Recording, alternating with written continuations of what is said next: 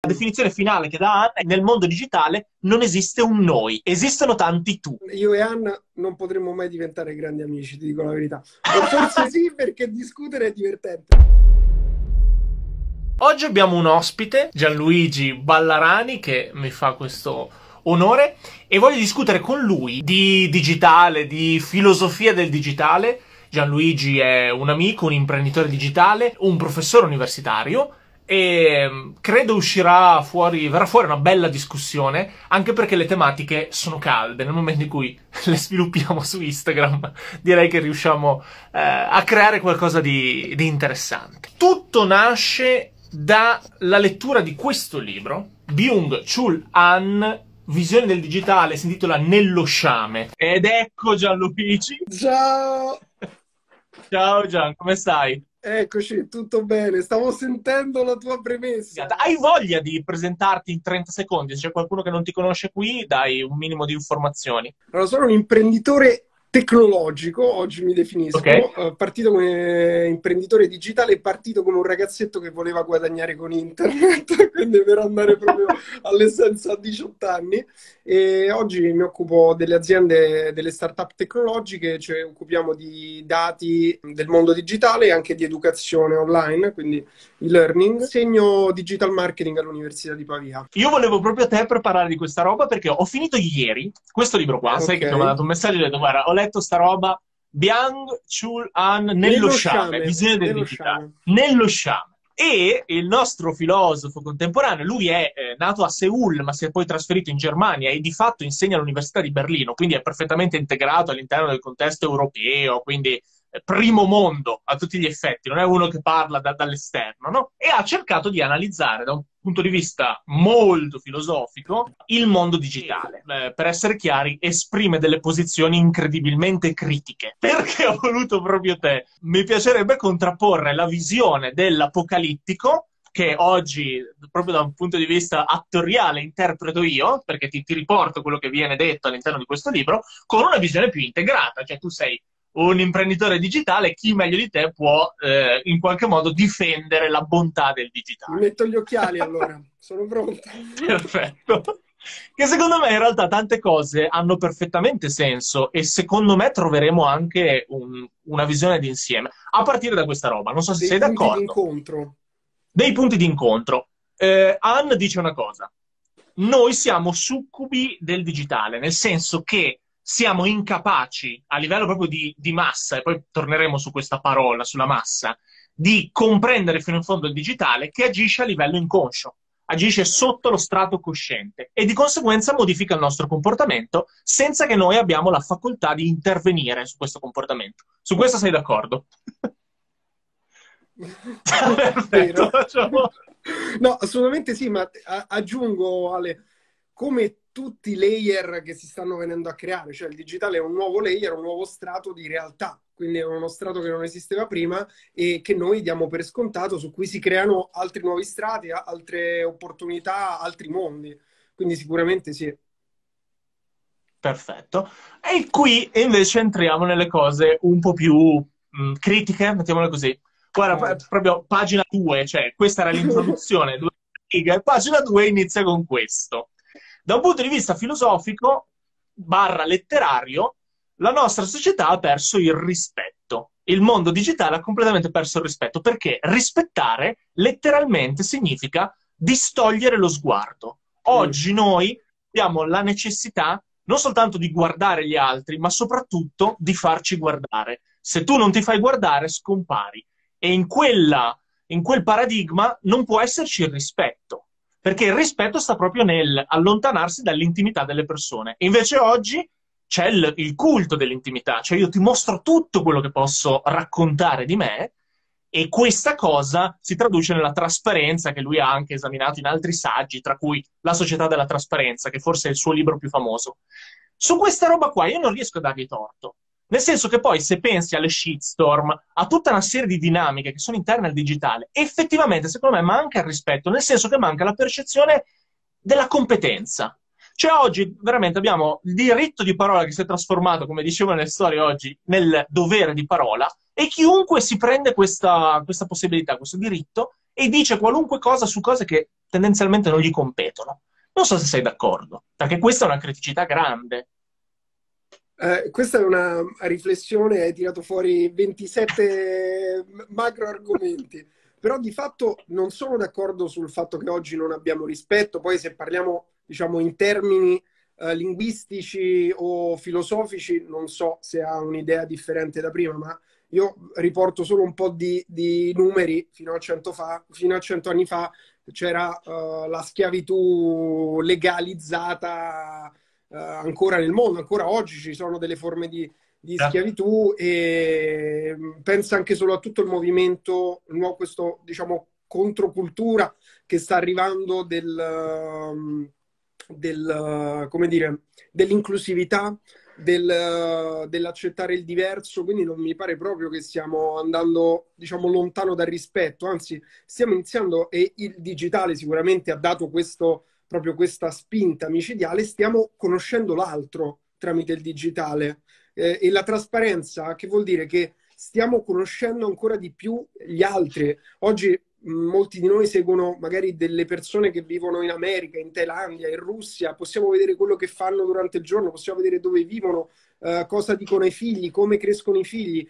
Cioè siamo arrivati a, effettivamente a una condivisione, quindi dall'altra parte la mancanza di privacy, e questo poi ne parliamo perché è un argomento super interessante, che ci sta portando invece, secondo me, al rispetto, perché se io non conosco l'altro, lo vedo come un nemico, io penso sempre a mia nonna che viveva um, in un paese, è nata in un paesino nelle Marche al confine con, con l'Umbria e lei vedeva come, cioè lei, diciamo, uh, culturalmente, il loro paesino vedeva come nemici quelli che stavano a 10 metri più là dell'altro paesino perché non li conoscevano evidentemente e quindi tu vedi il diverso come il nemico. Invece nel momento in cui vediamo che siamo tutti esseri umani, sicuramente questo in qualche modo ehm, aiuta a, a lenire questa nostra diffidenza e quindi questa nostra aggressività che abbiamo con l'altro. Poi sicuramente tutto il discorso della polarizzazione, tutto il discorso dello shitstorm è un fenomeno da Uh, da analizzare, ma contestualizziamolo. Prima, se qualcuno subiva una shitstorm, subiva una stone storm, cioè gli lanciavano le pietre. Oggi al massimo ti scrivono un commentino, quindi anche quello siamo cioè siamo anche evoluti da quel punto di vista che io eh, farei rientrare tutto nel rispetto, perché il rispetto va bene che è non, come detto, è molto bella quella cosa, il rispetto è non... Distogliere, lo sguardo. Distogliere lo sguardo. Pure non sputare addosso a uno, non tirare un sasso, non dire negro a un negro, non dire eh, un gay. Ora, scusate ragazzi, sto facendo, diciamo, proprio usando le parole Chiaro. nostre, no? Però sai che, come hai detto tu oggi nelle storie, le persone si offendono, ma proprio per parlare, però per dire, noi veniamo da qui. Quindi oggi, secondo me, almeno dal mio punto di vista, stiamo, stiamo migliorando la nostra inclusività. Questo è vero.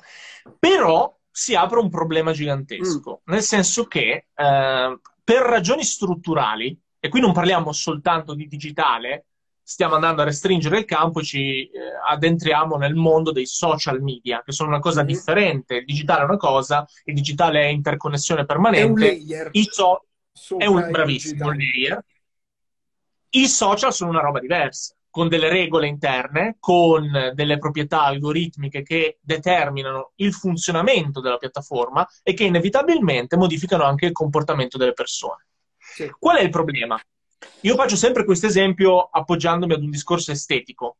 È vero, è verissimo che nel momento in cui abbiamo conosciuto l'apertura del digitale, l'apertura dei social media, siamo entrati in contatto con una quantità incredibile di stimoli, soprattutto di stimoli visivi, perché le persone di un colore diverso, le persone che raccontano una differenza, una inabilità, che prima erano davvero relegate sullo sfondo e non, non comparivano nei media di massa, oggi hanno spazio sui social. E da questo punto di vista sarebbe meraviglioso. Qual è il problema?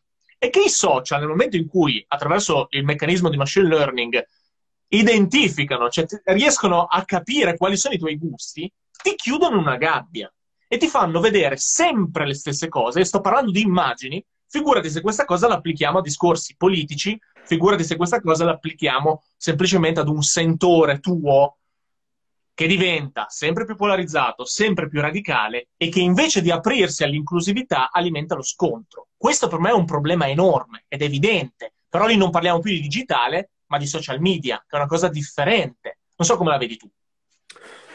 Allora, sto cercando di leggere pure i commenti. Intanto saluto tutti quanti, ciao ragazzi. Ehm, uh, allora, guarda, su questa cosa qui, diciamo che sono Uh, parzialmente d'accordo perché tutto quel discorso dell'echo chamber, quindi delle bolle in cui siamo, anche per come sono fatti gli algoritmi, che ci, come hai detto benissimo, ci fanno vedere quello che ci piace. Ovviamente, se tu metti un like, stai insegnando all'algoritmo che vuoi vedere quel contenuto, perché ovviamente il compito unico dell'algoritmo non è farti sopravvivere, non è farti riprodurre, è farti trattenere la tua attenzione sulla piattaforma e vendere altra pubblicità o comunque aumentare il valore della piattaforma, ovviamente, perché è la sua sopravvivenza, la sua riproduzione de- dell'algoritmo nello specifico. Quindi su questo sicuramente c'è questo meccanismo. Uh, dall'altra parte il fatto che um, cioè io riguardo sempre al pa- cioè faccio sempre il confronto col passato perché fare il confronto con l'assoluto è troppo facile, ma non vuol dire neanche, cioè può essere come dire un faro per capire dove dobbiamo andare, ma guardare solo l'assoluto, secondo me ci perdiamo la realtà. Quindi se io guardo la realtà, prima qual era la fonte di informazione, almeno diciamo dall'avvento dei mass media, tele, televisioni, giornia, giornali, oppure il quartierino di casa mia.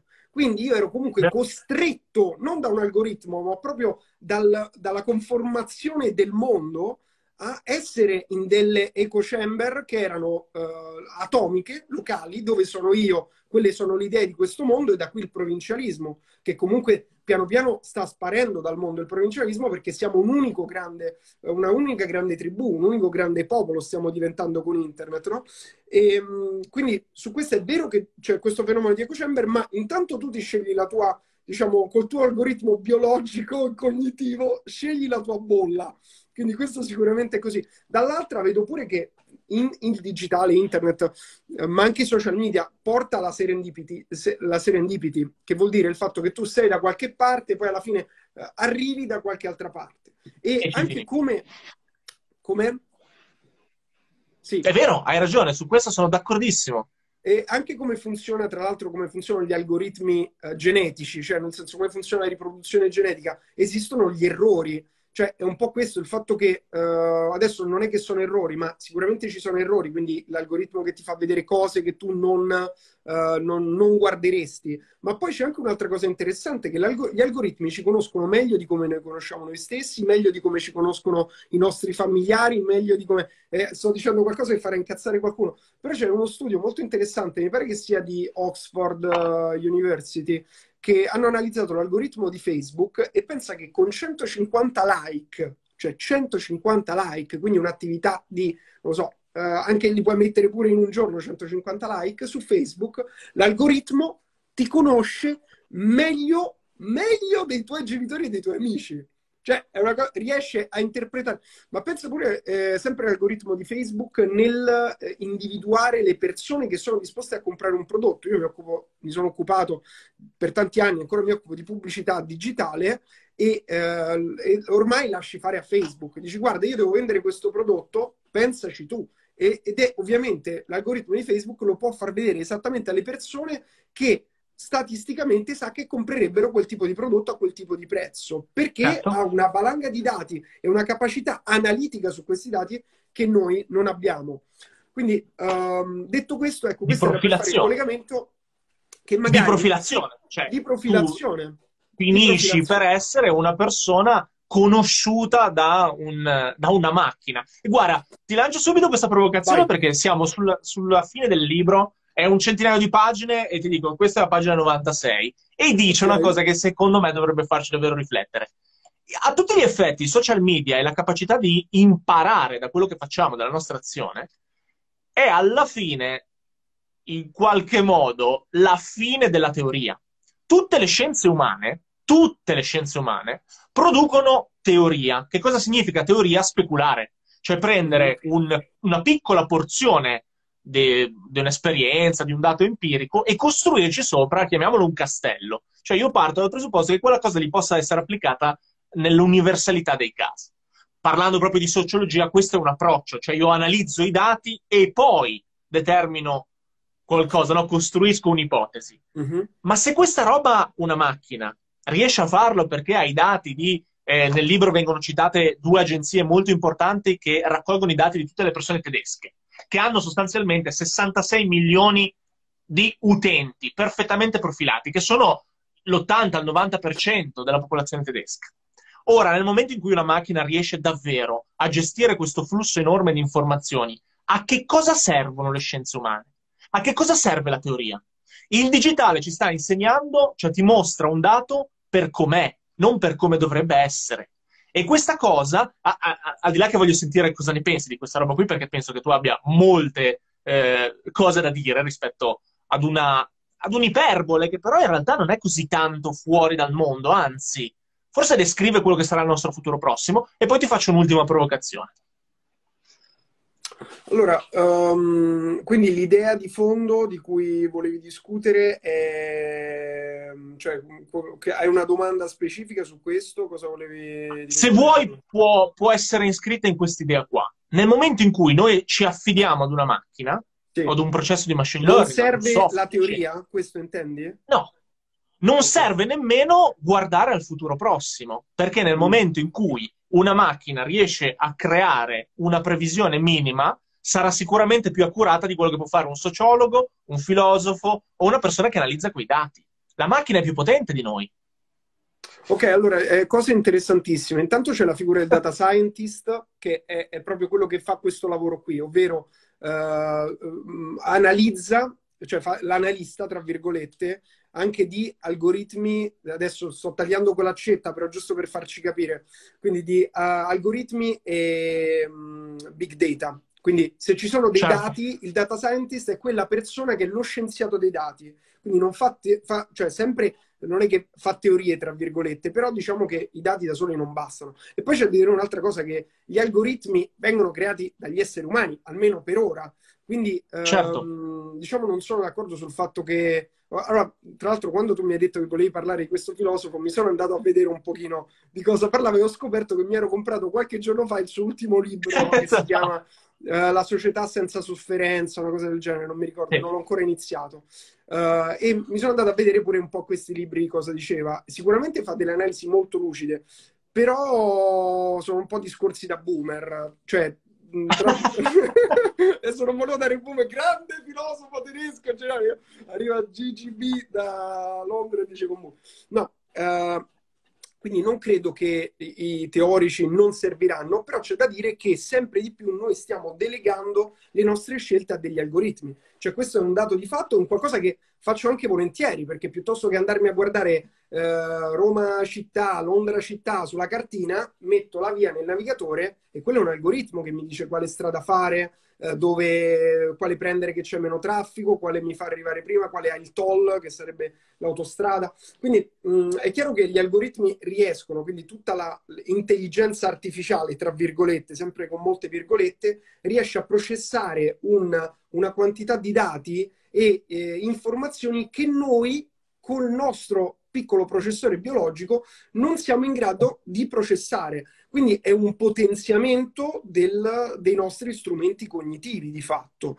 E qual è il ruolo umano, almeno per ora, finché non ci sarà la singolarità, l'intelligenza che è anche consapevole di se, di se stessa, cioè, cioè almeno sicuramente per ora il nostro compito è proprio quello di guidare questa evoluzione e di guidare, se pensi a tutta la battaglia di Elon Musk, Uh, sulla cautela nell'intelligenza artificiale, ha creato OpenAI proprio con questa idea molto mh, mm, anche spauracchio, questa grande paura che l'intelligenza artificiale possa, uh, cioè che noi possiamo perdere il controllo sull'intelligenza artificiale, possa arrivare a un livello di uh, diciamo consapevolezza o anche solo diciamo, di uh, potere, tipo l'esempio.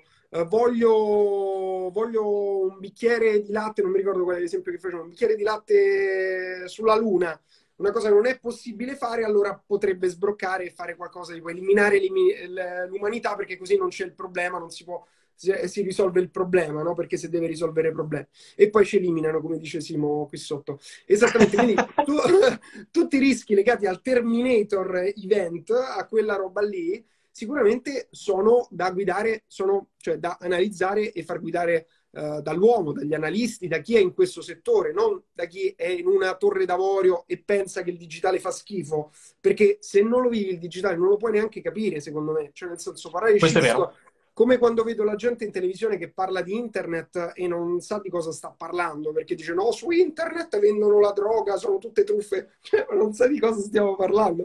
Uh, quindi ecco, su questo sono un po' scettico perché è verissimo che noi stiamo delegando veramente le nostre scelte all'intelligenza uh, artificiale, ma anche a semplici algoritmi. Pensa a Google. Oggi ho bisogno di un'informazione e io la chiedo a Google, però io mi chiedo, cioè è meglio ora che siamo controllati, tutto quello che vogliamo, però possiamo accedere, poi Google che cos'è? Non è che è uno che sta da qualche parte, è semplicemente uno strumento per organizzare tutti i nostri pensieri come specie, tra virgolette, cioè che ci siamo passati dalla storia dei tempi. Quindi in realtà io la vedo dal punto di vista della collaborazione. Cioè più noi, come dice pure il buon Arari, no? la grande differenza della nostra specie è stata la collaborazione, cioè chi parla della lingua, cioè la lingua è stato il primo strumento che ci ha permesso... Il linguaggio quindi, costruisce la realtà, certo di collaborare, di creare storie, quindi di creare i soldi, di creare l'economia, le società, le nazioni, tutta roba che non esiste, cioè esiste solo qui dentro e nella nostra mente condivisa.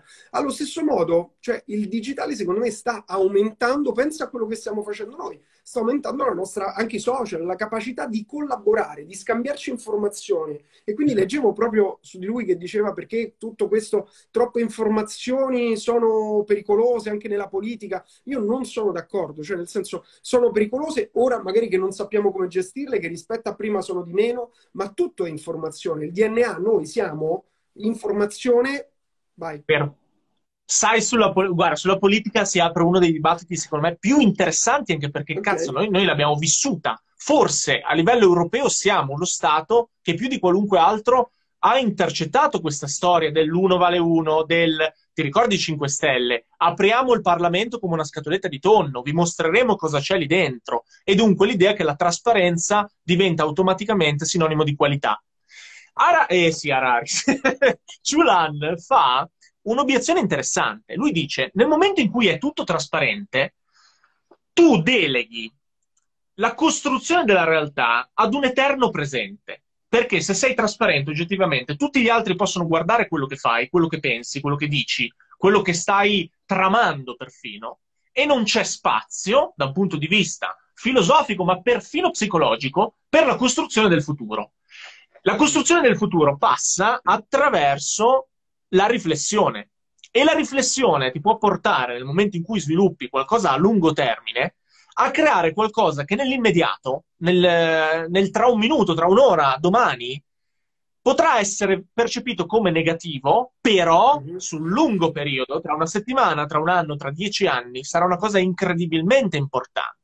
Il problema della società della trasparenza, e in questo onestamente io non riesco a dargli torto, è che se tu ehm, in qualche modo valuti tutta l'operazione politica, tutto il dibattito politico sull'oggi, sul qui e sull'ora, devi dare sempre e comunque conto di quello che stai facendo, avendo un termometro che hai appiccicato addosso. E dunque devi sempre intercettare il volere non della massa, ma dello sciame digitale. Poi ci arriviamo a capire perché lo chiama sciame. Perché e poi dobbiamo parlare dello sciame, Ale, perché ho, ho, letto questa cosa dello sciame come se fosse impotente. Lo sciame in realtà non sono d'accordo, poi ne parliamo.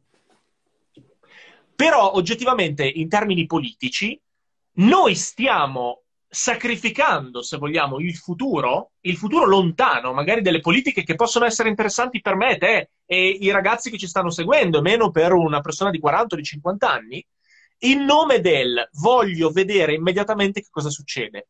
Eh, Anne dice una cosa, secondo me, vera. Nel momento in cui tu crei delle politiche e crei dei piani a lungo termine, hai bisogno di quello spazio di manovra. Se uno ti guarda, ti osserva e tu devi sempre riferire al grande altro digitale, quelle politiche fanno fatica. Perché tu vai a vedere i sondaggi, il discorso di prima, no? Intercetti eh, un, um, come posso dirti, un sacchetto di dati, un sondaggio permanente che ti dice guarda che ora l'Italia vuole questo, guarda che ora, se parliamo di regioni, eh, il sentore è questo e tu adegui la tua visione ad un presente eterno e il futuro scompare.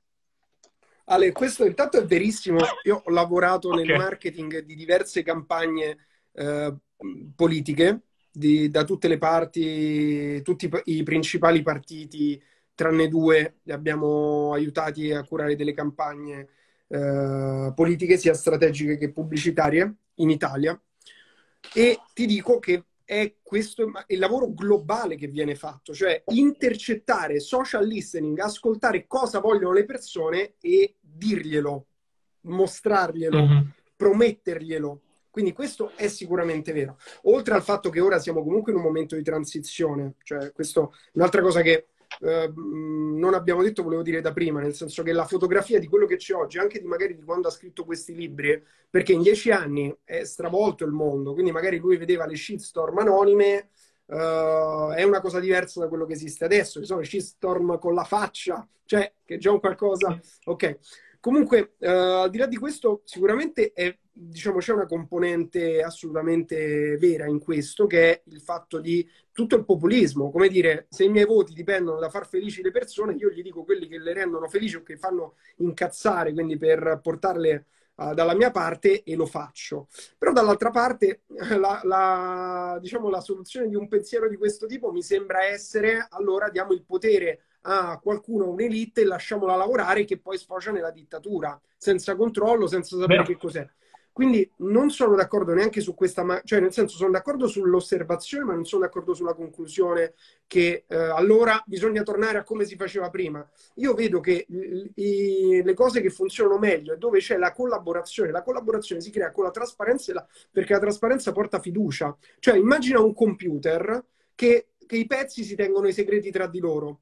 Non potrebbe funzionare cioè un, un segreto con un altro, quindi non dico che noi non avremo più segreti perché siamo umani, siamo fatti con tutte le nostre, con tutte le, le nostre caratteristiche, però sicuramente il fatto pure, de- cioè, e qui prendo l'altro discorso del pubblico privato, cioè il pubblico e privato, è vero che noi abbiamo questa grande tensione e paura, io in primis, della mia privacy, dei miei dati, ci ho creato una startup su questo mondo qui, anche perché c'è un buco nero al momento nel mondo dei dati. È vero che oggi le aziende fanno quello che gli pare, neanche ti dicono quello che è successo da pochissimo su, con Facebook, che ha dovuto mettere il comunicato stampa di dire scusate, vi stiamo inculando i dati, ci ha ordinato il garante che dobbiamo dirvelo e quindi lo diciamo. Cosa è cambiato? Niente, non è cambiato niente. Uh, però dall'altra parte, appunto, Facebook stava agendo senza trasparenza. Ora tu parlavi di politica, giustamente, però nella politica io onestamente non credo che se qualcuno fa le cose di nascosto, allora fa il bene delle persone. Cioè, anzi, tendenzialmente, conoscendo l'essere umano, si fa i cazzi suoi. Quando uno è controllato, tendenzialmente si comporta meglio. Quindi uh, è un espediente sì, è un espediente sicuramente, a parte che poi 5 Stelle non sono riusciti a fare quello che avevano promesso, ma proprio in termini di trasparenza e di, e di tutto quanto, certo. però è, è, la loro, come dire, il loro tentativo, sono stati la prima fiammella che hanno fatto questo, quindi anche loro servono secondo me alla grande causa del, del, del dove possiamo andare. Uh, però detto questo, ecco, ripeto, non credo che la, la, pri- la privacy o il segreto siano la soluzione. Se vedi anche nel mondo cripto, eh, il mondo decentralizzato, eh, si iniziano a creare delle DAICO, che sono, per farla semplice, delle aziende in cui anche la decisione è decentralizzata. Quindi ci sono più persone che prendono uh, decisioni di, di, di, quello che deve fare l'azienda. Poi questo vedremo se è fattibile, però di fatto il nostro corpo, noi come funzioniamo? Noi funzioniamo in modo decentralizzato. Non è che c'è un, un picco, una cellula che controlla tutto no, tutti noi, cioè tutta la nostra, anche il nostro io è l'insieme di tanti elementi che collaborano tra loro di fatto. Che, poi se ci pensi è anche il presupposto filosofico di, di Wikipedia. Tu apri la possibilità di scrivere un testo enciclopedico a tutto il mondo e l'apertura, che dovrebbe diventare un, un, casino, un'anarchia, in realtà si bilancia, si livella perfettamente perché alla fine nella pluralità trovi l'equilibrio. Questo è oggettivamente vero, cioè Wikipedia è secondo me uno di quegli esempi che puoi citare nel momento in cui parli di questa apertura, di questa decentralizzazione e di questa apertura del potere. Che tra l'altro Ale non abbiamo risolto a livello capitalistico, a livello economico, perché comunque tutti i tentativi, cioè Wikipedia se vai ti mette i banneroni, ti spamma per avere 2 euro, cioè quindi c'è qualcosa che non certo. funziona lì. Ci sono aziende che raccolgono miliardi e questi stanno facendo l'elemosina per 2 euro. Però anche lì sta cambiando anche il nostro approccio al digitale, perché noi siamo abituati che l'ente centrale ci fa le cose, lo Stato, noi siamo qui, cioè anche lo Stato è un modo che ci siamo trovati per organizzarci, per creare collaborazione. Non è detto che sarà, cioè che quello che noi vediamo oggi sarà il futuro, anzi. Quindi, um, ecco, su questo, guarda, volevo fare un discorso su privacy e publici, quindi pu, uh, publi, eh, il pubblico, rendere pubblici i nostri dati oppure averli anonimi. Perché, dicevo, se da una parte noi abbiamo questa grande cultura della nostra privacy umana, giustamente ci vestiamo, certo. siamo nudi, di, eh, di, default tutto, diciamo, di, di, eh, si dirama in tutti gli altri aspetti della vita, no?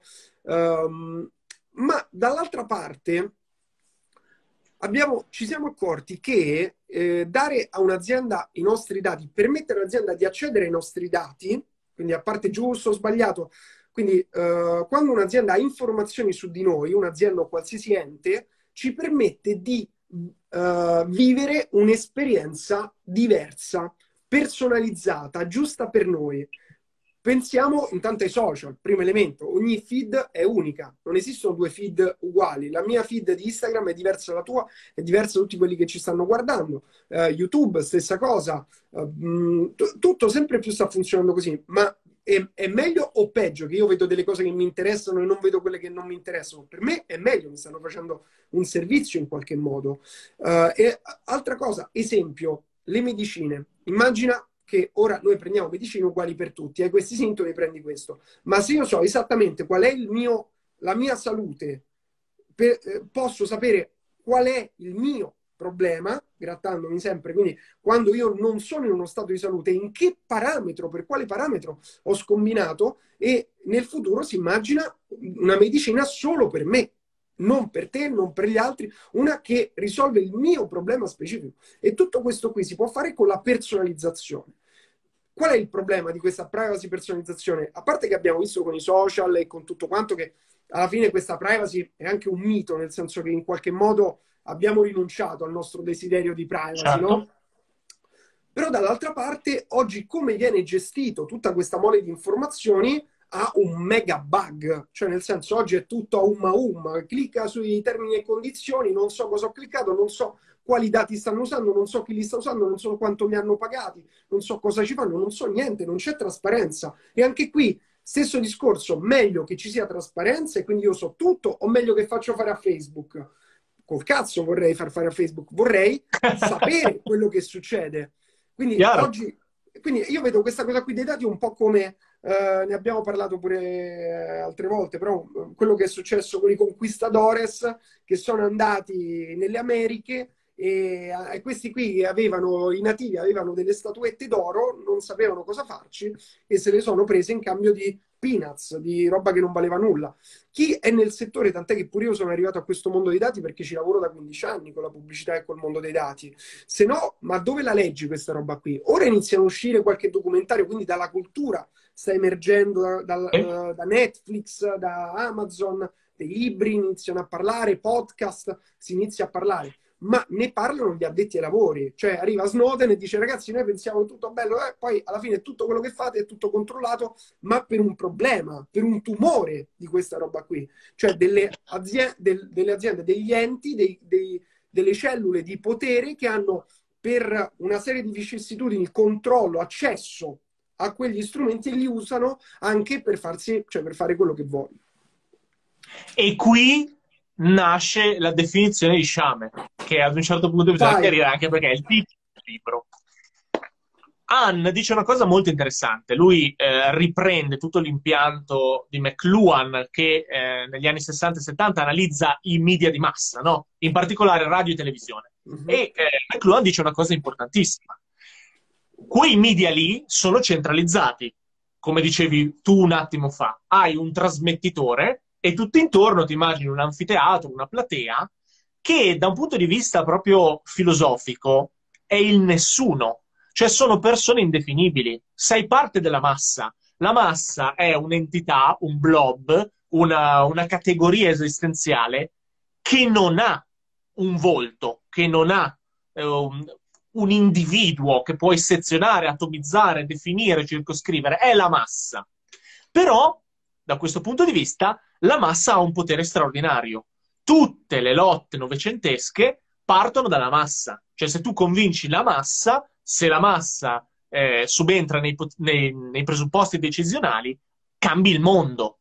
E questo, se vogliamo, è alla base sia del socialismo che di qualunque totalitarismo, che perfino del capitalismo e del liberismo più sfrenato. È la massa che alla fine, scambiandosi informazioni, parlando di eh, neoliberismo, determina quella, quella, roba che a livello economico tu mh, presenti e vendi anche no, alle persone come un se uno guadagna tanto, a cascata è l'effetto sgocciolamento di Simmel, anche gli altri guadagneranno. Ed è un po' la nostra retorica, noi siamo tutti no, imbevuti di questa, di questa ideologia. E non dico che sia sbagliata a priori, però è qualcosa che eh, in qualche modo ci definisce. Lo sciame digitale, che cos'è invece? Lo sciame parte da un presupposto completamente differente. Come lo sciame delle api, delle vespe, in generale degli insetti, tu puoi sempre comunque andare ad identificare la cellula che compone la massa, che non mm. può di conseguenza essere massa, perché lo sciame non è un corpo solido. Di conseguenza, nel momento in cui tu passi dal nessuno al qualcuno, come dice Ann, il qualcuno anonimo, perché alla fine sul web è vero, noi abbiamo l'identità digitale, eccetera, però restiamo qualcosa di molto eh, fittizio, è un'idea quello che siamo no? Sul, sulle piattaforme digitali, non siamo in carne ed ossa lì, quindi è un qualcuno anonimo che oggettivamente non potrà mai avere il peso della massa. Cioè c'è questo doppio paradigma. Da un lato tu acquisisci eh, identità, nel senso che sei identificabile. Io mi chiamo Alessandro Carnevale, sono su Instagram, ho perfino il verificato, quindi ho tutta questa, come posso dire, no? la, la presenza che in qualche modo mi definisce in una piattaforma, in uno spazio. Ma dall'altra parte, quello che faccio lì sopra non ha nessun impatto all'interno di un discorso ampio che sta all'interno di uno sciame perché ognuno di noi può incazzarsi, ognuno di noi può fare determinate cose, ma poi alla fine il mondo va avanti nello stesso identico modo. La massa invece, la massa anni 60, anni 70, aveva un potere paradossalmente molto più eh, ampio ed imponente. E se pensiamo a quello che fa Facebook, questo, secondo me, dà ragione ad Dan. Nel senso che ti dà il disclaimer, te lo mette lì, ma alla fine non gliene fotte un cazzo, perché tu sei un individuo, non sei massa se la televisione ti avesse detto guarda da domani mi paghi 1000 euro di canone, avresti avuto le barricate in piazza. È una cosa differente. Non siamo più moltitudine, ma siamo tanti atomi separati che non riescono a collaborare. Il, la mm. definizione finale che dà Anna è che sul, nel mondo digitale non esiste un noi, esistono tanti tu. E questa cosa secondo me è vera. Vale, io e Anna non potremmo mai diventare grandi amici, ti dico la verità. O forse... o forse sì, perché discutere è divertente. Uh, più divertente che andare d'accordo, forse. Allora, ti certo. dico, non sono d'accordo quasi su niente di questo discorso, però lui è un filosofo super credibile, io sono un coglione, quindi eh, sicuramente ha ragione lui, però ti dico il mio punto di vista. e che vuol dire? Intanto la massa decide, non è vero, cioè la massa non decide un cazzo, la massa non esiste, non esiste la massa, la mhm. massa uh-huh. è un insieme di individui. Quello che cambia rispetto a prima è che Prima tu non sapevi chi erano queste persone, oggi hai possibilità di saperlo. Non solo con i social, ma anche con, pensa in Cina, che sanno esattamente tutti chi sono, anche per una frazione di secondo che passano sotto una delle miliardi di, di telecamere. Quindi non, non es- cioè, la massa sono individui che tu chiami massa perché non li riconosci. Cioè tu, Anna, tu, noi, ok? Li chiamiamo massa. Okay. Uh, poi che la massa ha creato, diciamo, i più, gra- i più grandi cambiamenti della storia, non è, cioè sì, ma non è partito dalla massa, è sempre partito da un piccolo gruppo di persone organizzate che hanno poi mosso la massa, quindi cioè, sono sempre state e che la massa, ripeto, quindi mh, mm, questo sulla massa e mh, mm, la massa cambia le cose. Sì, nella misura in cui diversi, molti individui impongono la propria volontà uh, su, sul mondo, che si rendono conto che possono avere un impatto nella realtà e vanno a poi io non sono neanche super d'accordo con le manifestazioni, nel senso, bene, manifestare è il modo più, tra virgolette, primitivo che ci siamo inventati per ehm, ottenere quello che vogliamo. non ho potere, vado a rompere i coglioni in piazza, che poi neanche magari li rompi a chi decide, li rompi a chi ci vive. tipo sotto casa mia a Londra ho sempre rompi coglioni che eh, manifestano per qualsiasi motivo, no? Uh, quindi non è neanche vero che non ci sono più le, le manifestazioni, cioè nel senso, uh, però vado un po' più sotto nella discussione perché okay, certo. lo sciame non è la massa, va bene, per me è la stessa cosa, nel senso che massa è una parola proprio che non mi piace, sono sempre sciami, sono sciami che vedi di, di persona su sciami online e ti dirò di più, um, a mio avviso, cioè internet, avendo permesso una maggiore collaborazione e uh, avendo mh, disintermediato tantissimi aspetti della vita, tantissimi, tantissimi, tantissimi, tantissimi. Adesso faccio riferimento specifico al mondo della finanza.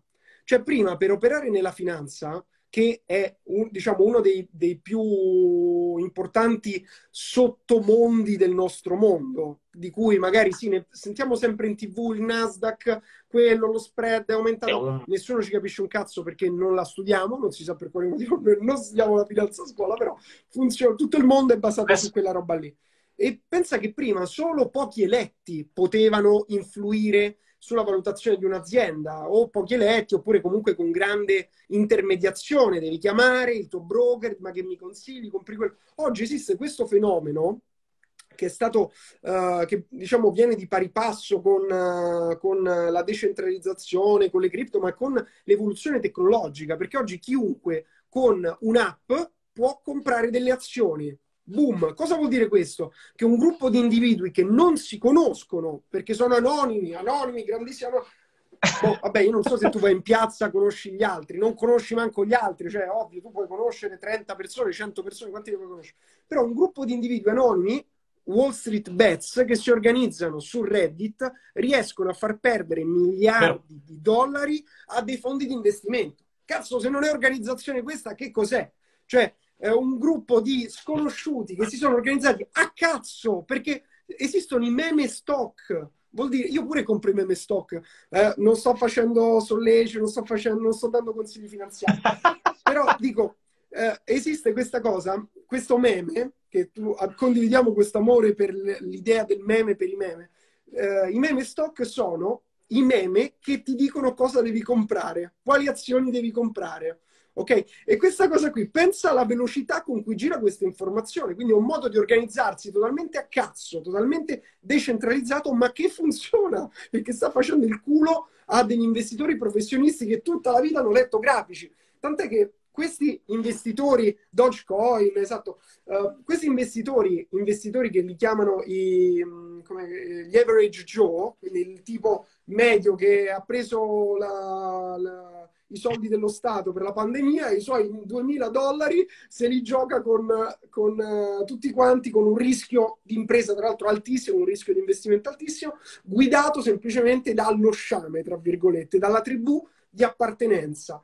E questa cosa qui non solo sta mettendo a, eh, in rischio, eh, diciamo, in crisi il sistema finanziario per come funziona adesso, ma lo metterà sempre di più in, in, in crisi il sistema diciamo, con cui funziona oggi, con cui funzionano oggi le cose, che è proprio delle Il, sistema, il sistema con la S maiuscola, se ci il pensi. Il sistema con cioè, la S maiuscola. maiuscola. È il e, sistema. E ti dico, la mia riflessione finale su questo è proprio l'opposto di questo, cioè oggi con uh, le persone su internet, l'individuo, gli sciami hanno un potere che non hanno mai avuto prima, perché prima, e, e, tra l'altro sia sulla realtà, quindi si organizzano, arriva una ragazzina di 16 anni e muove il mondo da internet, per siamo d'accordo, non d'accordo, a parte quello, però quello che succede, ci sono dentro persone, tutto quello che vogliamo, ma questa si mette a fare lo sciopero davanti a una roba, arriva, diventa un movimento globale e muove molte più persone di quelle che si sono mai mosse in tutto il mondo perché è diventato un movimento globale. Quindi non sono d'accordo che prima la massa era forte, oggi no. No, il cazzo, oggi si collabora molto di più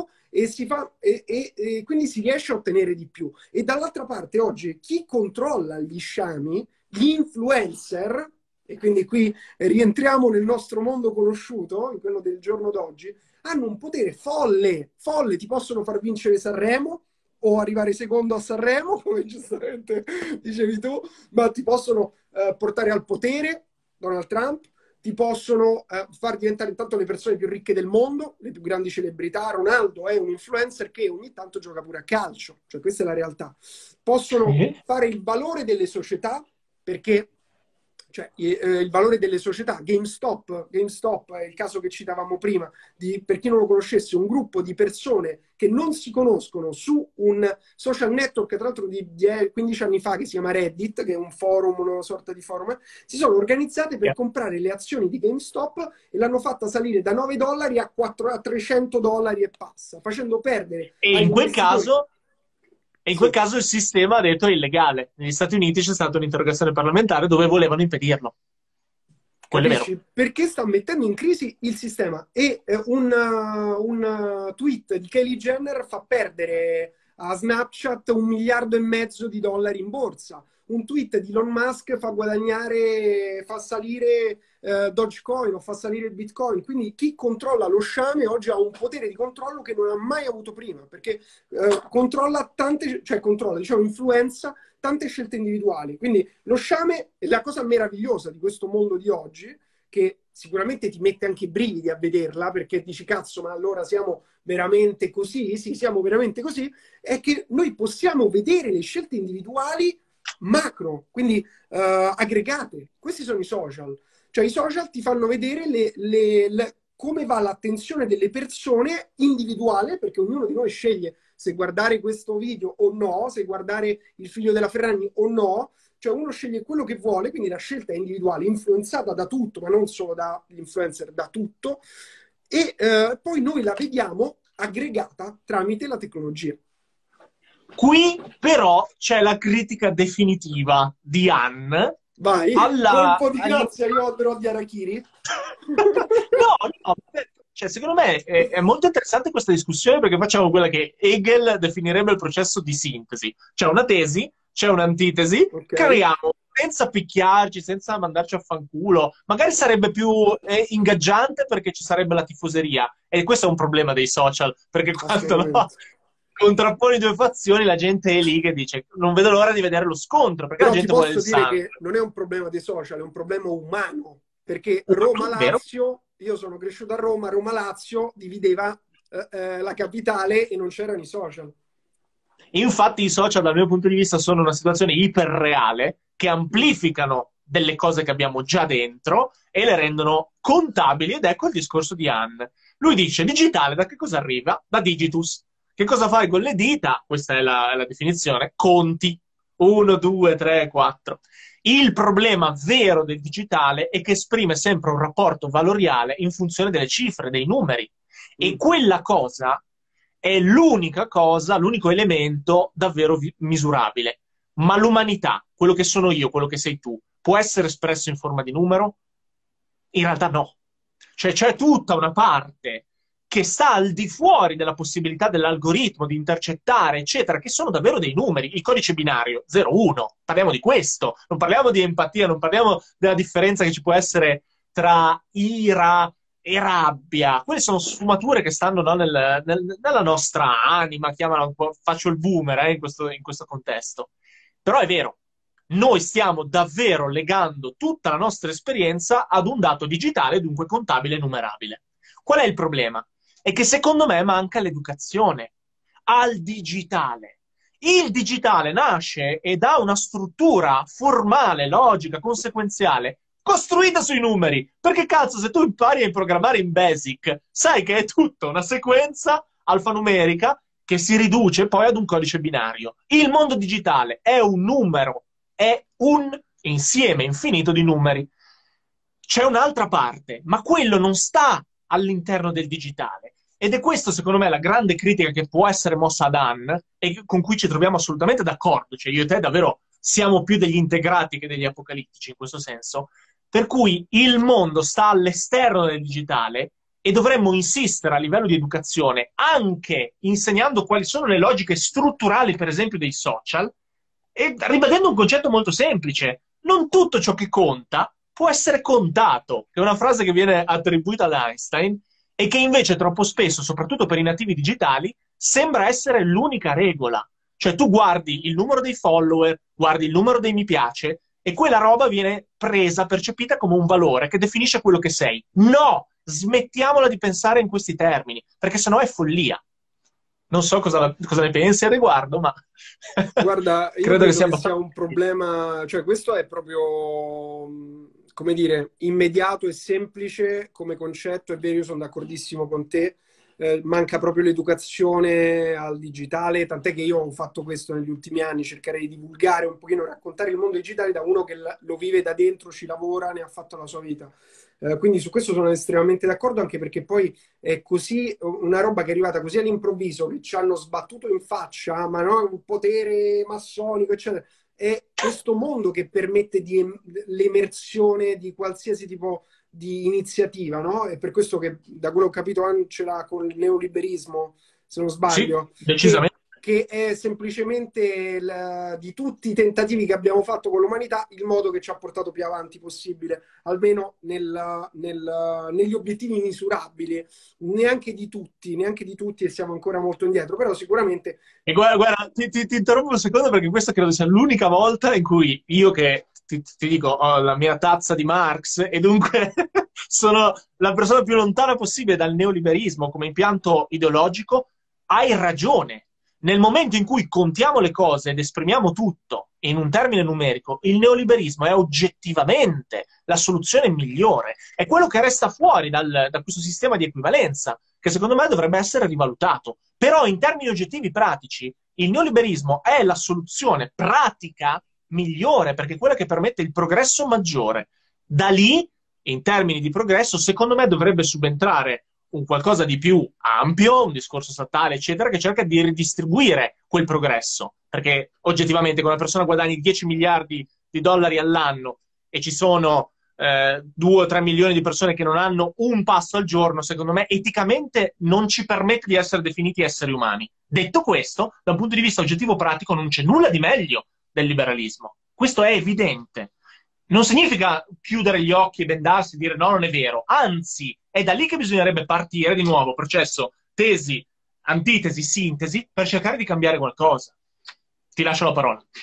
Ale, hai detto tantissime cose super interessanti, quindi ora sto capendo da quale partire. Uh, partendo dall'ultima che hai detto, um, cioè sicuramente tanti problemi, come dire, per ora ne abbiamo provati tanti di modelli. A me sembra questo quello che funzioni di più, anche perché per prima cosa, se tu dai da mangiare alle persone e gli permetti di vivere, no, ancora non tutti, ancora con grandi problemi, però insomma stiamo andando in questa direzione. Se pensiamo anche solo alla vita, cioè nell'Ottocento il 45% delle persone moriva entro i primi 5 anni, oggi yeah. solamente il 4%, no?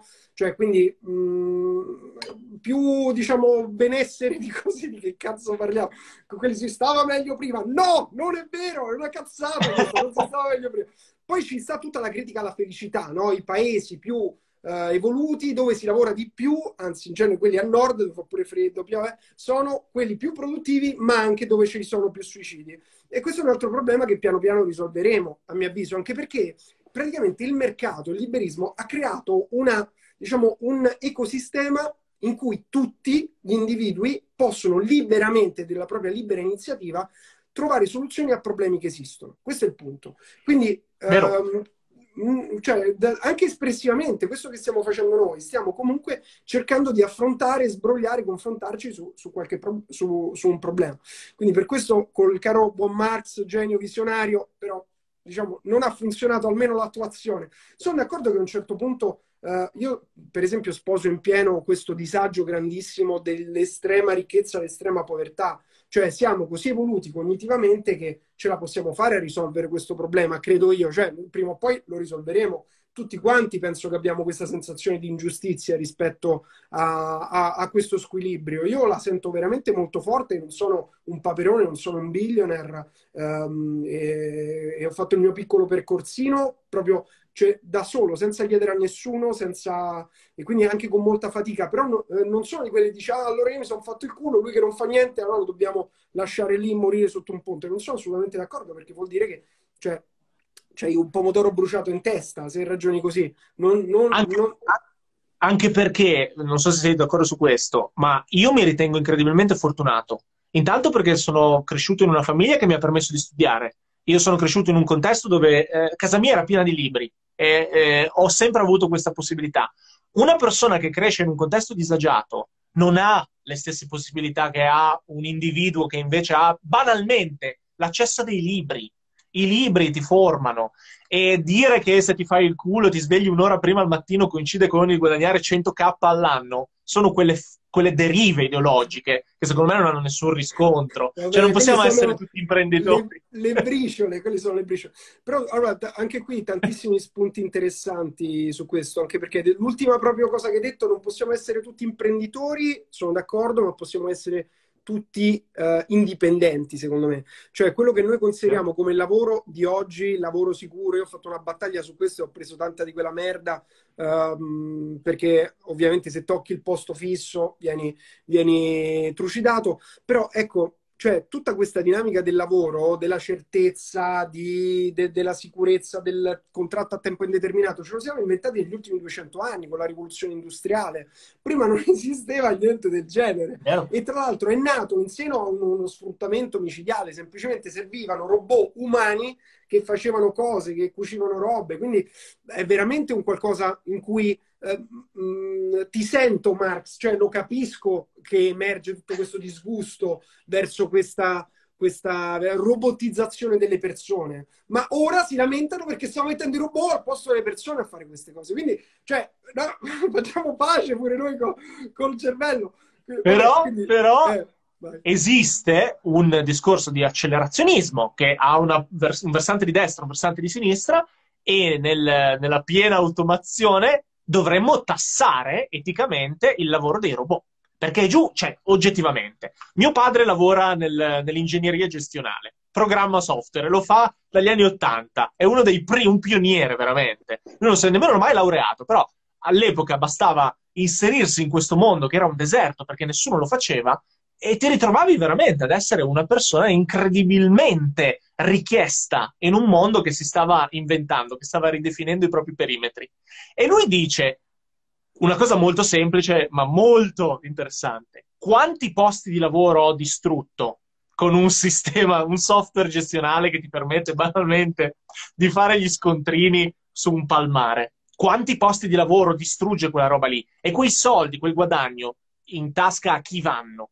all'imprenditore, a chi possiede l'attività e di conseguenza sarebbe giusto da un punto di vista etico eh, tassare quella roba lì e di conseguenza ridistribuisci perché domani è molto probabile che le persone che lavoreranno saranno soltanto quelle che hanno qualcosa di creativo nell'ambito della loro professione. Tutto il resto sarà appaltato a dei sistemi di hardware o di software che riescono a replicare il già fatto. Una macchina è più efficiente di noi, a meno che non si tratti di creatività e anche lì ci stiamo lavorando perché esistono dei, delle, delle macchine, dei programmi che imparano, che assorbono tutta una serie di culture e creano anche delle cose che definiremmo oggi opere, creatività. La singolarità, per tornare a quello che dicevi prima, è veramente il nostro orizzonte nel futuro prossimo. Quando arriverà l'IA, dovremo ridefinire il mondo e lì subentrerà la filosofia, l'etica, qualcosa che oggi stiamo sottovalutando perché non è contabile e che invece è importantissima. Importantissima. Allora, tuo, eh, era la citazione di tuo papà questa che ha tolto il lavoro a un sacco di gente, dicevi? Sì. Prima? sì. No, e lo capisco perché è così, nel senso che tutta l'automazione, pensa che l'intelligenza artificiale c'è la RPAR, non mi ricordo come si chiama, che sarebbe eh, proprio l'automazione di singole task. Considera che eh, questo è vero, l'automazione sta portando via lavori, l'intelligenza artificiale porterà via lavori, ci sono delle stime di McKinsey e un'altra di Oxford University che dicono che da qui ai prossimi 10-20 anni il 50% dei lavori che conosciamo oggi saranno uh, sostituiti dai robot. Ma attenzione, robot non con tecnologie future che forse arriveranno, robot con tecnologie che già esistono oggi. Quindi si tratta semplicemente di metterle in, in, opera. Esempio, un esempio proprio easy, easy su tutti, la tecnologia delle auto che si guidano da sole, ormai in realtà ce l'hanno tante aziende e se pensi che l'autista, autista di camion, di autobus, di macchine, di taxi, è, ehm, ha un'occupazione in Occidente del quasi 3% della popolazione. Quindi vuol dire 3 persone su 100 per lavoro guidano, ah, guidano che è una roba che quanto ci vorrà? 5 anni, 10 anni prima che nessuno guiderà più una macchina e lo farà solo per, uh, così, per divertimento. Quindi uh, sicuramente la tecnologia porta via lavori, ma con uno spettro, un punto di vista molto ampio, io dico meno male, perché un essere umano che deve spostare un pacco da qui a qui, da qui a qui tutto il giorno, sono felice che lo può fare una, una macchina al posto suo. Ok, mi dicono pixel art, si vede che sono a quadrettoni.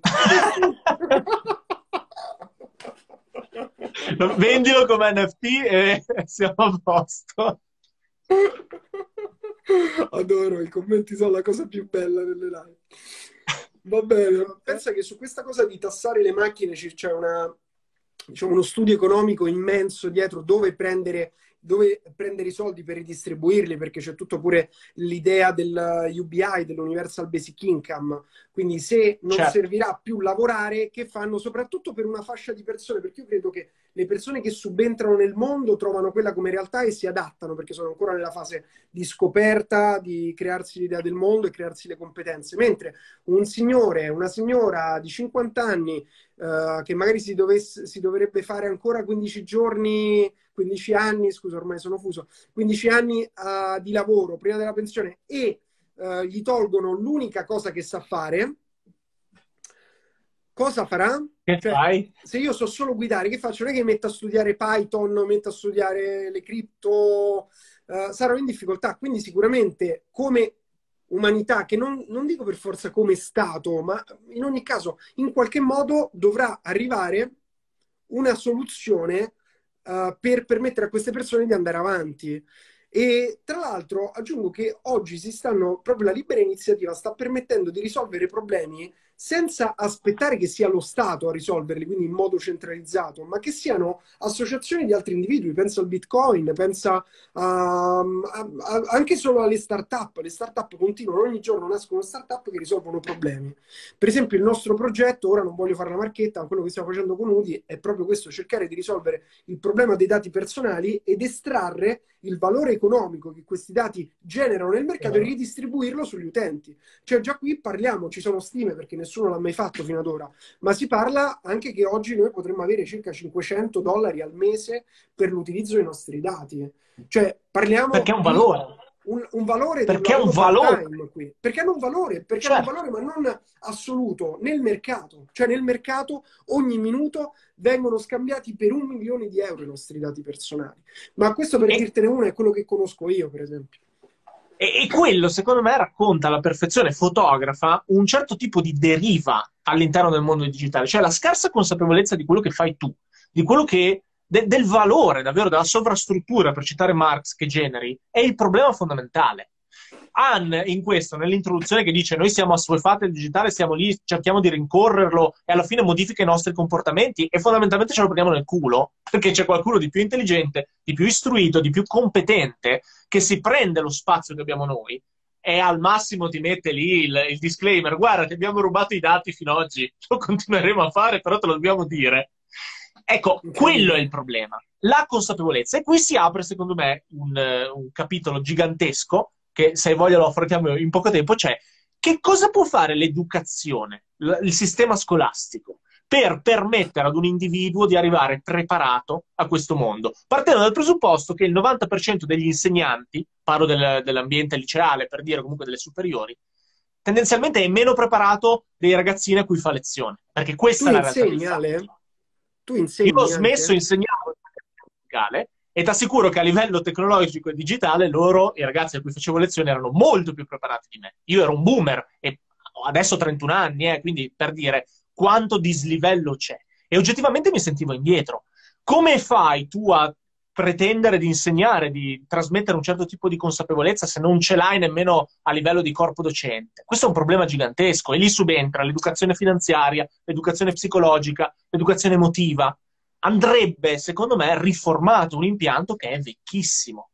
Uh, amen, uh, Ale. Uh, hai già detto tutto. Guarda, aggiungo una cosa rispetto a questo, sono d'accordo, oggi abbiamo un miliardo di problemi con l'educazione, ma anche solo se pensi a come non ti insegna a collaborare, ti insegna a non copiare, che è il contrario di come funziona la collaborazione, copiare i meme, i meme stock. Io copio le posizioni di un altro che neanche conosco, quindi è proprio ma ci crede, è stata inventata qualche centinaio di anni fa, eh, quindi ci sta che non è neanche voluta con tutte le scoperte che abbiamo fatto, ma neanche a livello di materie. Studiamo robe che io poi amo, quindi qualsiasi cosa che c'è da sapere, mi piace saperla, però giustamente vorrei sapere pure un po' di come funziona questo mondo economico. Perché non ci spiegano come funziona? Come fun- cosa abbiamo scoperto sul cervello, sull'apprendimento, cosa abbiamo scoperto sul rispetto delle altre persone, non studiare eh, la religione cattolica che sì, va bene. Sì. Casino qua. Eh no, scherzo ragazzi, scherzo. No, comunque, a parte questo, la, la, l'altra cosa, come dice Elon Musk, uh, che quando gli hanno chiesto da Joe Rogan, Joe gli ha chiesto, ma tu che ne pensi dell'educazione? Perché non so se sai che Elon Musk ha creato una scuola, mi pare si chiami ad Astra o Astra, per i propri figli, uh, quindi una scuola che funziona con delle dinamiche diverse. Allora gli hanno chiesto cosa ne pensi dell'educazione, cioè qual è la cosa. E lui dice: Guarda, che i miei figli ormai imparano da YouTube, Reddit e Google. Cioè, oggi le, anche questa uh, idea del sistema scolastico che è il perno della società sta cambiando perché anche il sistema scolastico ora è centralizzato, ma stiamo andando verso anche la decentralizzazione della, dell'educazione. Se pensi a quello che stiamo facendo noi oggi, di fatto noi stiamo facendo educazione di, so, economia, filosofia uh, digitale, stiamo scambiandoci, poi educazione sembra anche una roba snob, vorrei togliere lo snobismo dall'educazione perché andare a scuola lo udiamo tutti andare a scuola. Cioè, inconsciamente, oh, ora mi interroga, ora posso prendere un brutto voto, c'è l'ansia sulla scuola, mentre ci dovrebbe essere entusiasmo per l'apprendimento.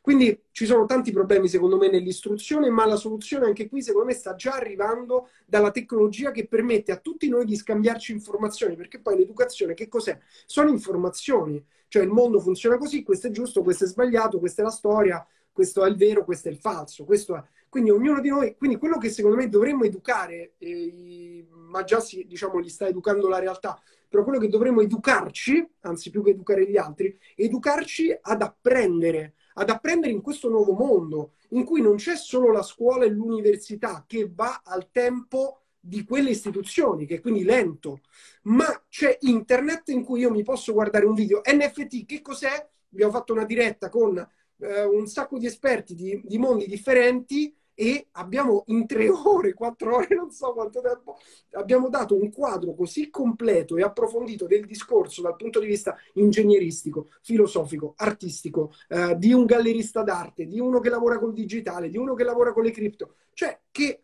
comunque, ma chi te lo poteva spiegare così a lezione in una scuola?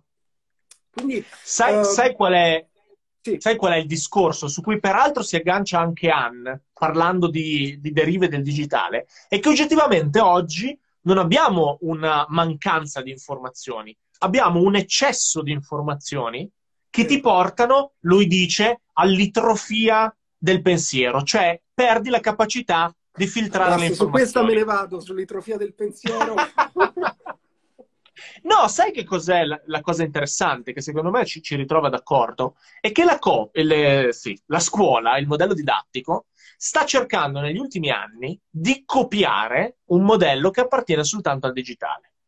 L'unica cosa che oggettivamente oggi servirebbe alle persone è la capacità di filtrare le informazioni, la capacità di comprendere se una cosa ha un valore oppure non ce l'ha affatto.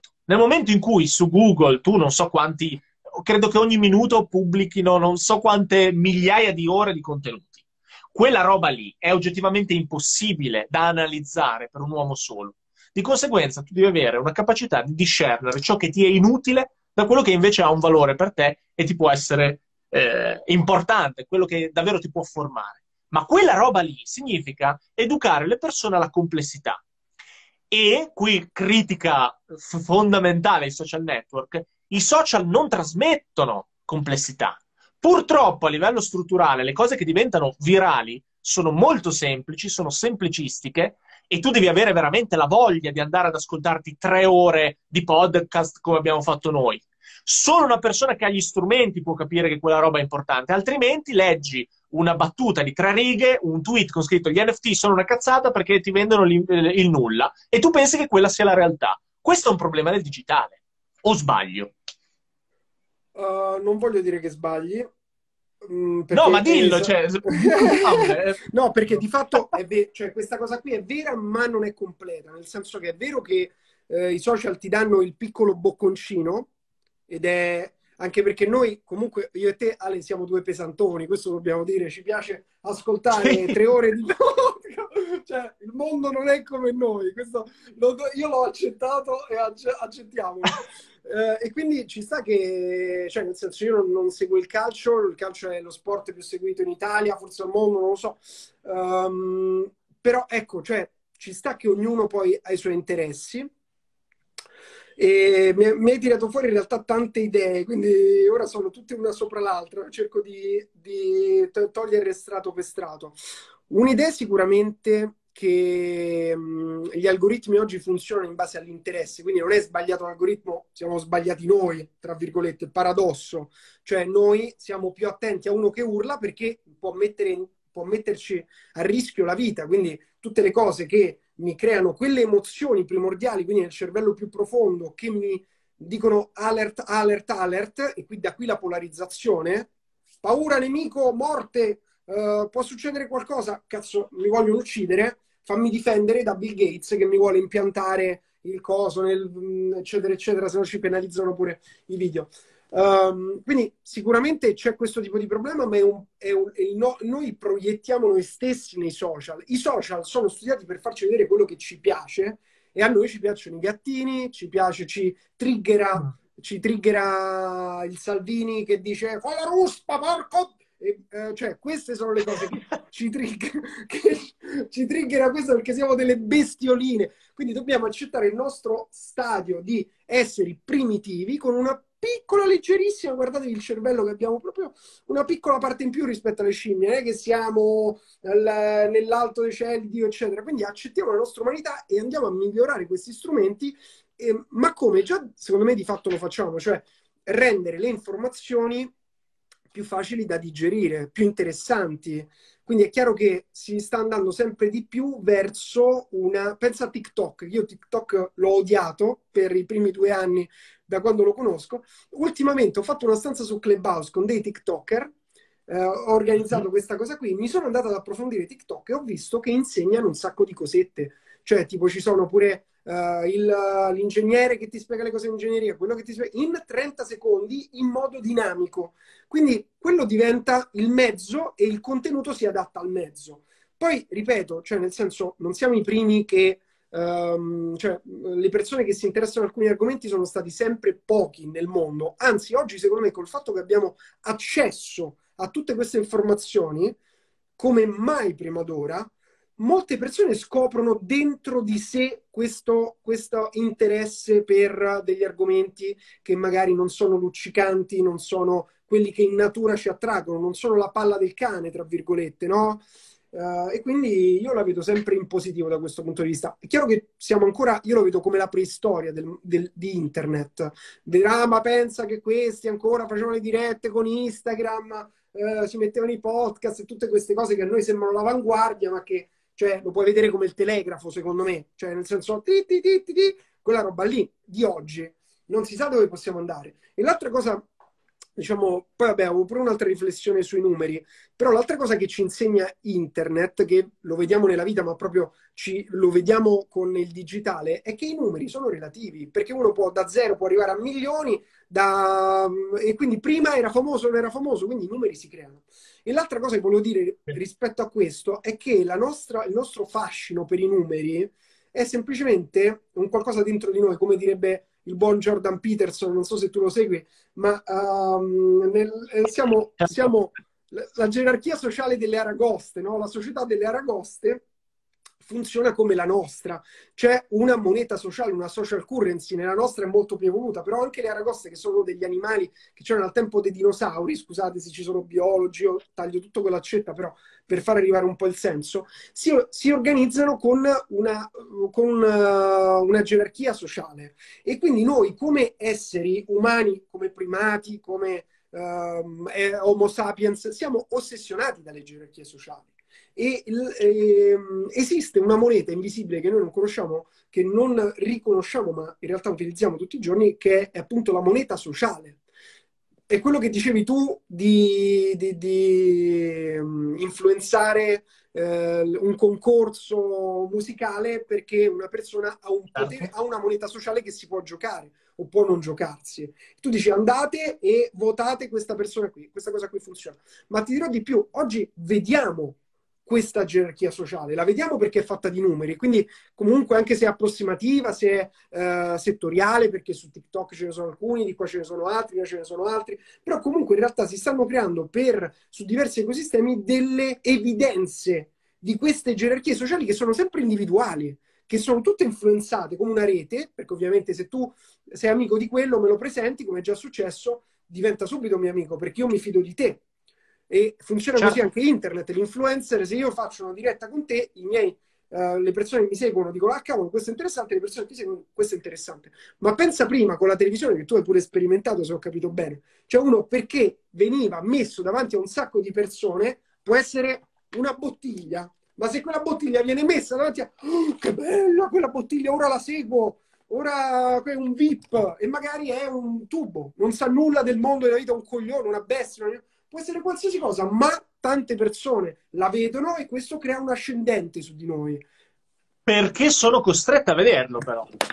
Nessuno costringe Perché la tele... televisione. Eh? No, no, nel senso, la televisione è verticale. La televisione, è, cioè, che ne so, siamo cresciuti negli anni 90, avevi 6-10 eh, programmi, te li guardavi in prima serata, se tu finivi in televisione avevi automaticamente quel potere. E lì il nostro Han dice una cosa molto interessante, secondo me, che se nei sistemi autoritari, e la televisione è un sistema autoritario, eh, attenzione, certo. da una parte abbiamo il media classico autoritario per la televisione, dall'altra abbiamo un media liberal democratico, come può essere quello invece dei social, uno vale uno, poi lì si costruiscono delle gerarchie, però abbiamo una differenza della percezione del potere.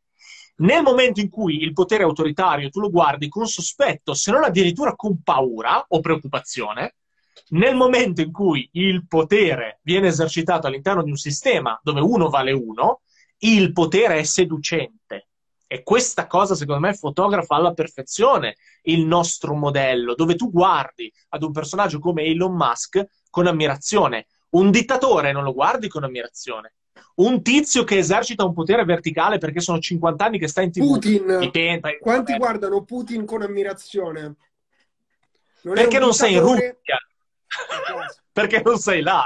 Se fossimo eh. in Russia, no, non no, credo. Pure, che tu... pure Putin vince le elezioni. Poi adesso io pure, eh, diciamo, sono un fan di Putin, però mi rendo conto che cioè, c'è dietro una gerarchia di potere che è un dittatore. Ora andrà, sarà al potere fino a 80 anni, è stato messo lì da degli oligarchi quindi comunque anche i, dittatori hanno la loro, il loro ascendente, cioè se lo hanno sempre cioè, avuto. Beh, il culto della personalità. Mm. Però, come dicevi giustamente tu, nel momento in cui tu vedi un tizio in televisione e dici ma perché lì? Che cazzo ha fatto per essere lì? Se Cosa tu invece lo trovi su social, che... se tu invece lo trovi sui social e ha, non lo so, 100.000 eh, follower o un video fa mezzo milione di visualizzazioni, dici, beh, evidentemente ci deve essere della bravura, perché quella roba è orizzontale. Cioè tu ti, ti, muovi in un territorio dove se raccogli un certo tipo di visibilità è dovuta al fatto che tante persone, senza che le costringesse nessuno, hanno scelto di guardare quella roba lì. Se io vado in prima serata su Rai 2 e faccio 2 milioni di share, non è certo perché sono bravo io, ma perché quel contesto lì eh, si, si spartisce all'interno di un ventaglio dove i programmi sono quelli, le emittenti sono quelle. Dunque è molto più verticale, mentre i social sono orizzontali. Il problema è la fascinazione del potere oggettivamente noi oggi siamo all'interno di quest'idea per cui se tu raggiungi qualcosa sui social sei automaticamente bravo, ma non è detto. Probabilmente, e anzi molto spesso mi viene in mente uno come Erfaina, intercetti sem- semplicemente un flame, un creare, un intercettare un, un, un, bisogno, è quella trasparenza, no? Tu dici una cosa pensando di eh, automaticamente generare scandalo e quello scandalo ti porta visibilità ma non è detto che lo scandalo sia positivo. E attenzione, lo stesso vale anche per i media classici, però sui social questo è amplificato. Sono d'accordo su tutto, Ale, cioè è così, nel senso che cioè, è fotografato la realtà. Sono d'accordo, credo che comunque tutte queste dinamiche non sono niente di nuove, semplicemente come noi scimmiette reagiamo al fatto di vederle, queste dinamiche qui. E ti dico, a me il fatto che la, la seduzione del potere, come la seduzione del, dei soldi, sta in, ehm, diciamo con tutta una serie di, di, asterischi, tanti asterischi, prima che le persone mm-hmm. si incazzano, hanno comunque un ruolo attivo e importante nella società.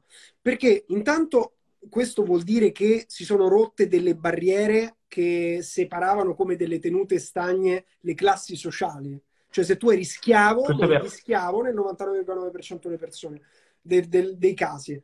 Um, se tu appartenevi, io vivo a Londra da tanti anni ormai, dove veramente le classi sociali sono state un qualcosa di molto ben definito, addirittura erano uh, 16 con tutte medium, low, bottom, uh, cioè tantissime classi sociali da cui non ne uscivi perché non c'era possibilità di uscirne. Invece oggi questa cosa qui che tu vedi sui social, persone che da zero diventano famose, comunque è in qualche modo proprio la dimostrazione, perché diventare famose, lo, ri- lo ripeto, ma eh, è sotto gli occhi di tutti, ma la moneta sociale è, equivale a una moneta economica. È difficile che vedi uno molto famoso che è povero, molto difficile. Poi ci sono i famosi, discretamente famosi e poveri, sicuramente, perché poi ci sono tante dinamiche dietro. Però oggi tu puoi scambiare visibilità, che vuol dire attenzione, per soldi, si chiama pubblicità, proprio senza andare molto lontano. Uh, quindi questa cosa qui, il, il desiderio di, uh, di, arrivare lì, io guarda, mi sono distrutto su questa cosa perché ho sempre avuto un grande burning, un grande fuoco di ambizione, che vuol dire da una parte insoddisfazione della mia vita, perché se tu vuoi arrivare da una parte vuol dire che non sei contento di dove sei di fatto, e dall'altra parte vuol dire tanto sacrificio per fare quel, quella crescita. E mi sono t- tanto chiesto quando poi sono arrivato da qualche parte, dove sono arrivato non si sa da nessuna parte, come dice Castaneda, però comunque a quel punto mi sono reso conto, ma, cioè mi sono domandato, ma tutta questa cosa qui è giusta o è un qualcosa creato dalla società che non serve a niente? E potrei vivere come un orientale, mi metto seduto così e, e, medito tutto il giorno e basta, mi faccio passare tutto. Però la mia riflessione poi è sempre un bilanciamento, no? Ma um, il desiderio di, di, migliorare la propria vita, anche all'inizio molto gretto, cioè più soldi, voglio più soldi, uh, che viene condannato soprattutto in Italia. In Italia c'è da dire che c'è la condanna per il desiderio di soldi e anche per il miglioramento del proprio stato sociale. Um, questa cosa qui in realtà cioè la società ti, ti, dice ok, vuoi, desidera più soldi perché puoi consumare di più, dannato, bruttissimo, ok. Come faccio a generare più soldi? O baro, ok? Ci sono persone che vedono il baro in tutto, che è il problema di chi non, non ci arriva lì e dice se ci è arrivato ha barato, oppure trovo un modo per creare valore. Perché questa è l'economia. Se tu mhm. crei un modo per risolvere dei problemi a tante persone, quelle persone scambieranno prenderanno quel valore in cambio di soldi. I soldi sono questa, questo jolly che, si è, che ci siamo inventati per scambiarci valore. Quindi uno che ha il desiderio di diventare famoso, magari si mette a creare dei video che intrattengono altre persone, la faccio proprio basic. Vuol dire che sta creando valore per altre persone, perché sta dando un'alternativa e quelle persone scelgono di passare del tempo a guardare noi. Oppure creano una soluzione, creano un prodotto, creano un servizio e lo pubblicizzano e quindi risolvono dei problemi. Se quel prodotto non funziona, perché vuol dire che tante persone non scelgono di comprarlo, quella roba lì non va, quindi quei soldi non li guadagna. E il fatto pure di barare, come succede nei social, compri follower, compri quello, fai quell'altro, quello ci sta come in tutte le cose, come agli esami chi copia, come agli esami chi si guarda le domande che fa il professore per rispondere meglio, perché poi abbiamo un riferimento, quindi come dire, quel riferimento che noi prendiamo per realtà, quella mappa, il numero dei follower, che è una mappa del, del, dire, della nostra social currency, allora io cerco di barare sulla mappa. Ok? E quindi di barare sulla percezione per ricevere il compenso, per ricevere il premio, l'elisir che quel risultato mi porterebbe. Questo è un po' il, il mio punto di vista. E questo è perfetto e hai tirato fuori la parola con cui conclu- concludiamo questa live, anche perché credo sia tipo un'ora e mezza che andiamo Io avanti. Ormai la rifa- non guardo più gli orologi. la rifacciamo però perché sono usciti talmente tanti di quegli spunti che eh, potremmo andare avanti altre ore. Tu hai parlato di percezione. Cazzo, i social, dal mio punto di vista, dal punto di vista proprio semiotico, io analizzo lo studio dei segni e come producono significato, sono un contesto iperreale. Mm. Cioè tu prendi quello che sei, e viene amplificato da una piattaforma che produce un significato distorto. Questa roba qua, sai perché secondo me è un problema? Perché perdiamo il contatto con la realtà, che è comunque una costruzione percettiva. Cioè io vedo il mondo e lo costruisco attraverso i miei occhi, attraverso i processi a livello neuroscientifico, se c'è top, eh, top down, cioè quello che è nella mia memoria, nella mia cultura, eccetera. Il problema dei social, come dice eh, lo stesso Anne, è che tolgono il fascino al reale, nel senso che le immagini, lui usa una terminologia molto precisa che si chiama, eh, non la trovo, ah, rovesciamento iconico, cioè l'icona diventa più importante dell'oggetto rappresentato. E questo, ora, noi abbiamo gli anticorpi, attenzione, eh, noi abbiamo gli anticorpi per essere al riparo da questa roba qui, ma magari un ragazzino di 15 anni che cresce all'interno di un sistema digitale dove vedi gli altri suoi coetanei che per delle ragioni che sono poco chiare hanno un successo incredibile ed è contabile quel successo. Eh, follower, commenti, fiumi, maree di like. Questa roba qua ti crea una percezione e modifica il tuo comportamento e di nuovo ribadisce l'importanza dell'educazione. Come a dire, ok, è un valore, ma è un valore espresso entro un perimetro che non rappresenta la realtà, la amplifica. Tu non sei il numero dei tuoi follower. Questa roba è difficilissima da far capire alle persone. E, e, comunque ne stiamo parlando io e te che bene o male abbiamo verificato, abbiamo centinaia di migliaia di persone che ci seguono, ma non Siamo ci definisce. da Instagram. Dalla società. Cioè, non definisce chi sono.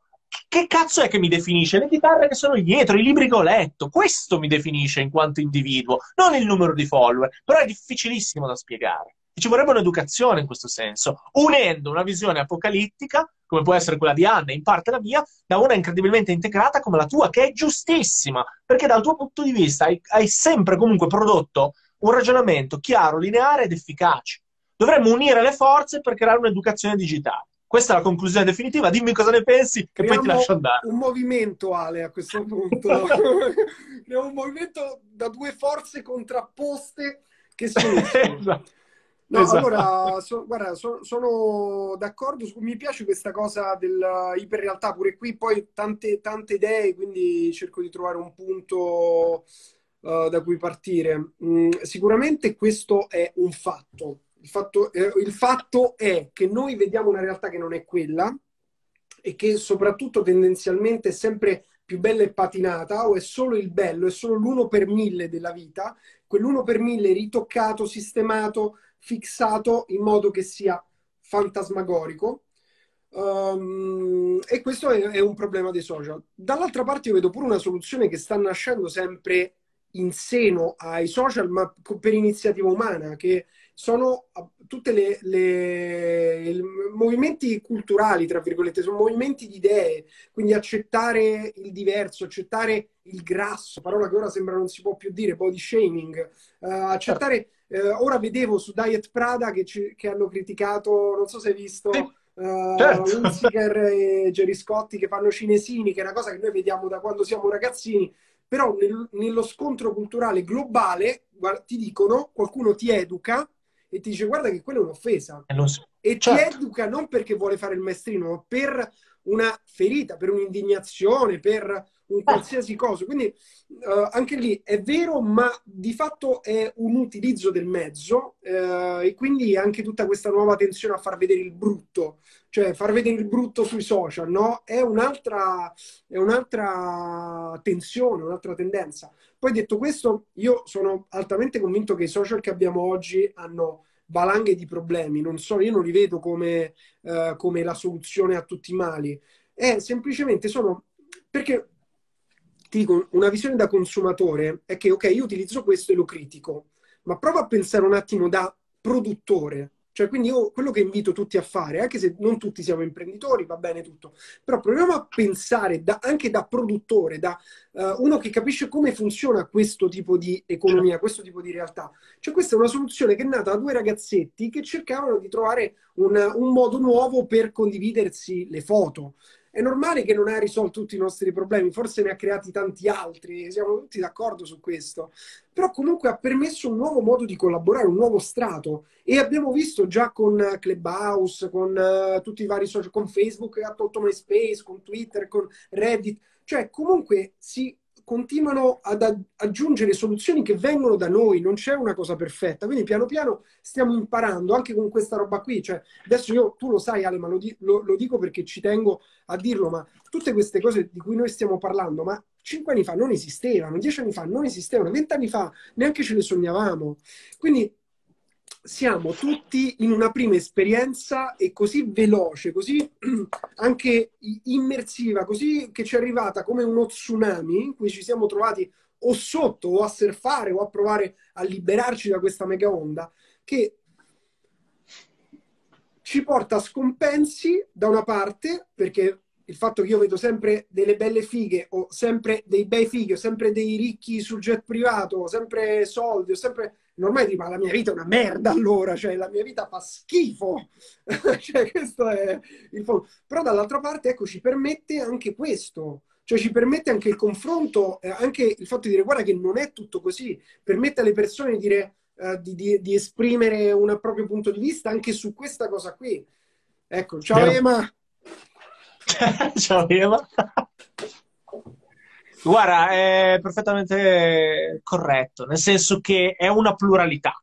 Tu hai aperto una posizione che, come dice anche Anne, prima era verticale, c'era un, un trasmettitore e tutti gli altri stavano in silenzio ad ascoltare, in un mondo dove tutti hanno diritto di parola. Il problema, come dicevo oggi, è quando quel diritto di parola diventa un dovere di parola e crei un gran casino dove nessuno dice niente e la gente continua soltanto a litigare e ad insultare il prossimo nell'ottica di questo flame infinito. E davvero, secondo me passa attraverso l'educazione ed è importante in questo senso divulgare, cioè mettere a disposizione del prossimo le competenze, che da un punto di vista economico ha anche un ritorno. E questo secondo me è positivo. E non è banale eh, che nel mondo del web ci sia la possibilità di mettere a disposizione quello che hai letto, quello che hai imparato, quello che, che ti definisce anche come, come, individuo, come professionista agli altri e avere anche un ritorno economico. Questo è molto bello. Cioè, dovremmo anche superare questo disagio economico, perché di fatto, come hai detto tu, uh, questi nuovi strati permettono alle persone di condividere punti di vista, informazioni, divulgare, creare contenuti, creare uh, e ricevere in qualche modo un compenso in cambio, perché se no io non non potrei passare uh, un'ora, per, ci sono persone, io lo faccio part time questa cosa qui, non ci sono persone che tutta la vita divulgano, che è una cosa che io pure in un'altra vita vorrei fare, oggi mi trovo a fare l'imprenditore che mi piace, quindi... però è una cosa che amo. Uh, ma se non ci fosse un modo per monetizzare questa cosa qui, che per molti, ah, lui vuole solo fare soldi. No, funziona così, cioè io faccio un lavoro, faccio qualcosa, in cambio ricevo qualcos'altro, se no devo andare sotto un ponte e più questa mia cosa è utile, più aiuta le persone, più raggiunge le persone e più io guadagno. Quindi per questo si parla anche di una, di una, gerarchia delle competenze. Se io riesco a essere, se io sono più competente, quindi riesco a dare più valore, a risolvere problemi più grandi oppure che altri non risolvono in questa società, vengo, vengo pagato di più questo è come funziona l'economia. Poi, come diciamo prima, pure Simo, leggevo che commentava qui sotto, dice, eh, perché prima avevo fatto riferimento al barare, ma barare è un qualcosa che il sistema cerca comunque di annullare sempre, cerca sempre di proteggersi dai bari. Ma dall'altra parte il sistema valorizza chi genera valore per il mercato. Quindi sono d'accordissimo, tra l'altro io sto lavorando, te lo dico in anteprima, su un progetto per permettere alle persone di uh, creare dei contenuti di divulgazione formativi premium a pagamento. Dico questo, poi te lo racconto in privato perché sei un super spoiler. Dai, io direi che su questa bellissima riflessione finale possiamo concludere la live. Ci rivediamo presto, nel senso qui in diretta, poi noi ci sentiamo, ma merita un altro approfondimento perché in realtà abbiamo to- eroso la superficie di un mondo incredibilmente complesso. E mi sembra che sia anche risultato interessante. Quindi dai, la salvo e noi ci sentiamo presto. Grazie mille, Gian. Allora, Ale, grandissimo, a me è piaciuto tantissimo e veramente affrontare il, il, dibattito del digitale a questo livello è bellissimo. Quindi a me è piaciuta, è piaciuta, non è piaciuta, fatecelo sapere, ma io mi sono divertito, quindi le rifacciamo. Assolutamente sì. Grazie. Ciao. Un saluto, un abbraccio. Ciao, ciao. ciao. e ciao a tutti, ciao. ragazzi. Ciao. Ciao ragazzi, ciao Gianna.